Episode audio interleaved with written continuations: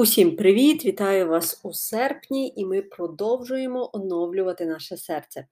Знаєте, останні два дні я дивлюся серіал Католицизм англійською мовою. Хто ще не знає, то це десятисерійний мультимедійний продукт, створений єпископом Робертом Бароном, який сам є американцем. І я дивлюся цей серіал у відкритому доступі мовою оригіналу, проте не знаю, чи так можна знайти на просторах інтернету українською, але знаю, що колись були покази, зокрема, і на телеканалах, і у кінотеатрах. Тому хто би більше зацікавився темою католицизму і загалом віри, християнства як такого, то дуже-дуже раджу цей серіал. Я його опрацьовую, скажімо так, таким чином, що я дивлюся одну серію і одразу читаю відповідний розділ із книги Роберта Барона під назвою Католицизм бо, власне, в її основу лягли сценарії до цього серіалу. Так от, здається, в другій серії е, була одна така цікава деталь, яка привернула мою увагу, яка, скажімо так, змінила моє бачення. Фух, я навіть не знаю, як це правильно сформулювати. Одної настанови Ісуса Христа. Зараз я зацитую фрагмент Євангелія від Луки, 6 розділ, 29 вірш, і далі поясню, чому, чому саме цей епізод мене зачепив. Якщо хтось вдарить вас по одній щоці, підставте йому і другу. Якщо хтось знімає з вас плащ, хай візьме і сорочку. От завжди в мене цей вірш викликав внутрішній спротив. Мовляв, як так? Якщо мене хтось умовно вдарить в ліву щоку, я маю підставити праву. Чи якщо з мене здирають кошти, то я маю ще більше віддати. Ну як? Ну, щось мені взагалі не кладалося в голові, тому що в мене, скажімо так, був такий образ слабкості, образ слабшого перед сильнішим. Але хм, єпископ Роберт Барон все розставив на свої місця. І він говорив, що от у відповідь на якийсь конфлікт чи на якусь небезпеку зазвичай ми реагуємо двома способами як він каже, fight or flight, бийся або тікай. Але, як зазначає єпископ, третій вихід пропонує сам Ісус, закликаючи до ненасильства, але при цьому і до непасивності. І от зараз я зацитую вам фрагмент із книги, який, можливо, також вам дозволить по-іншому подивитися вже на ось цей вище згаданий вірш із Євангелія від Луки. У тогочасному суспільстві ніхто ні за що не скористався б лівицею на людях, тобто лівою рукою, бо її вважали нечистою. Отже, щоб вдарити когось у праву щоку, треба бити зовнішньою стороною долоні. Так могли бити раба, дитину або когось нижчого за соціальним становищем. У відповідь на таке насильство Ісус радить не втікати, не відбиватися, а стояти на своєму.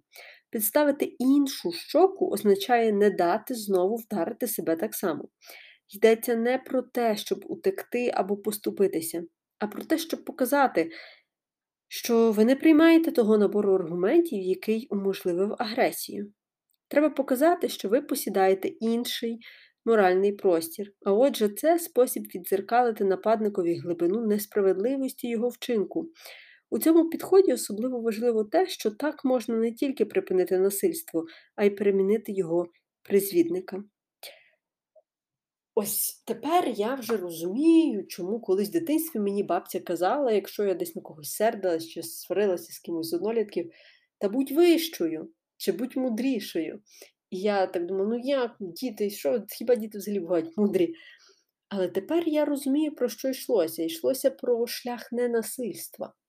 Коли я показую, що не приймаю чиюсь точку зору, але при цьому я не завдаю болю тій людині. При цьому я не показую свою слабкість, втікаючи геть, щоб більше ніколи не бачити ту людину. І ось це дійсно для мене став таким, стало таким трансформаційним моментом, якщо можна сказати, розуміння ось цього вірша, хто б'є тебе в одну щоку, підставі другу. Так, це насправді не про слабкість. Ні, це про бажання перемінити того, хто завдає нам кривду. Я розумію, що про таке взагалі дуже важко говорити в час війни, коли, здавалося би, люди вже не знають, що може бути сильнішим, аніж ненависть до наших нападників. Мені, знаєте, якось. Не знаю, хтось може зараз засуджувати, хтось може критикувати, відписатися взагалі від мене. Але я дійсно намагаюся молитися за те, аби Бог послав розум росіянам. Точніше, аби вони ним скористалися, бо він в них теоретично є.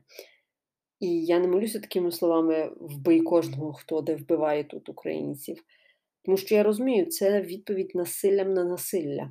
А як ось в такій ситуації українці стають тоді вищими від них, якщо ми молимося за смерть своїх ворогів? Можливо, це був би хороший випадок для Старого Завіту, там, де око за око, зуб за зуб.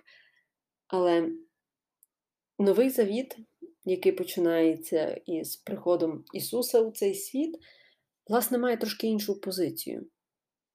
Ось це то, що казав Ісус: любіть ворогів ваших. І ми думали, як, що, де. І тут не йдеться про любов, як таке сентиментальне почуття кохання, о, прекрасні е, вояки із сусідньої країни, які напали на нас. Ні, ні, ні, ні, ні.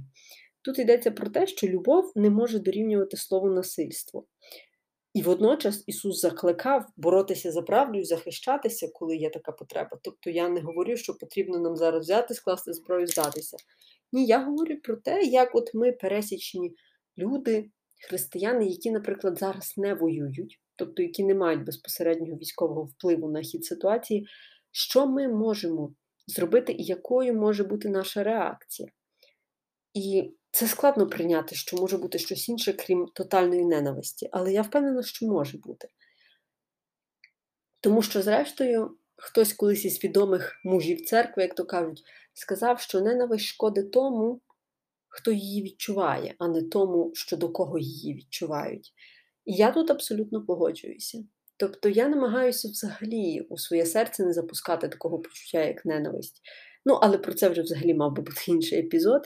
Тому, друзі, вдумливо читаємо Біблію, користуємося відповідними коментарями, додатковою літературою, тому що насправді те, що видається на перший погляд таким очевидним, взагалі не є таким. І дуже раджу вам ще раз подивитися ось цей серіал Католицизм. Пошукайте, можливо, будуть якісь фрагменти на Ютубі, наприклад, з українським перекладом, або якщо ви знаєте англійську, то взагалі питань нема. І повірте, що вам набагато глибше відкриється християнство і відкриється сутність конкретно католицизму. Тож, дякую вам за те, що слухаєте мене. Дякую за те, що продовжуєте у серпні, не знаю, вже якийсь 140-й чи вже більше епізод, продовжуєте бути зі мною, і ми з вами почуємося вже дуже-дуже скоро. Всім па-па!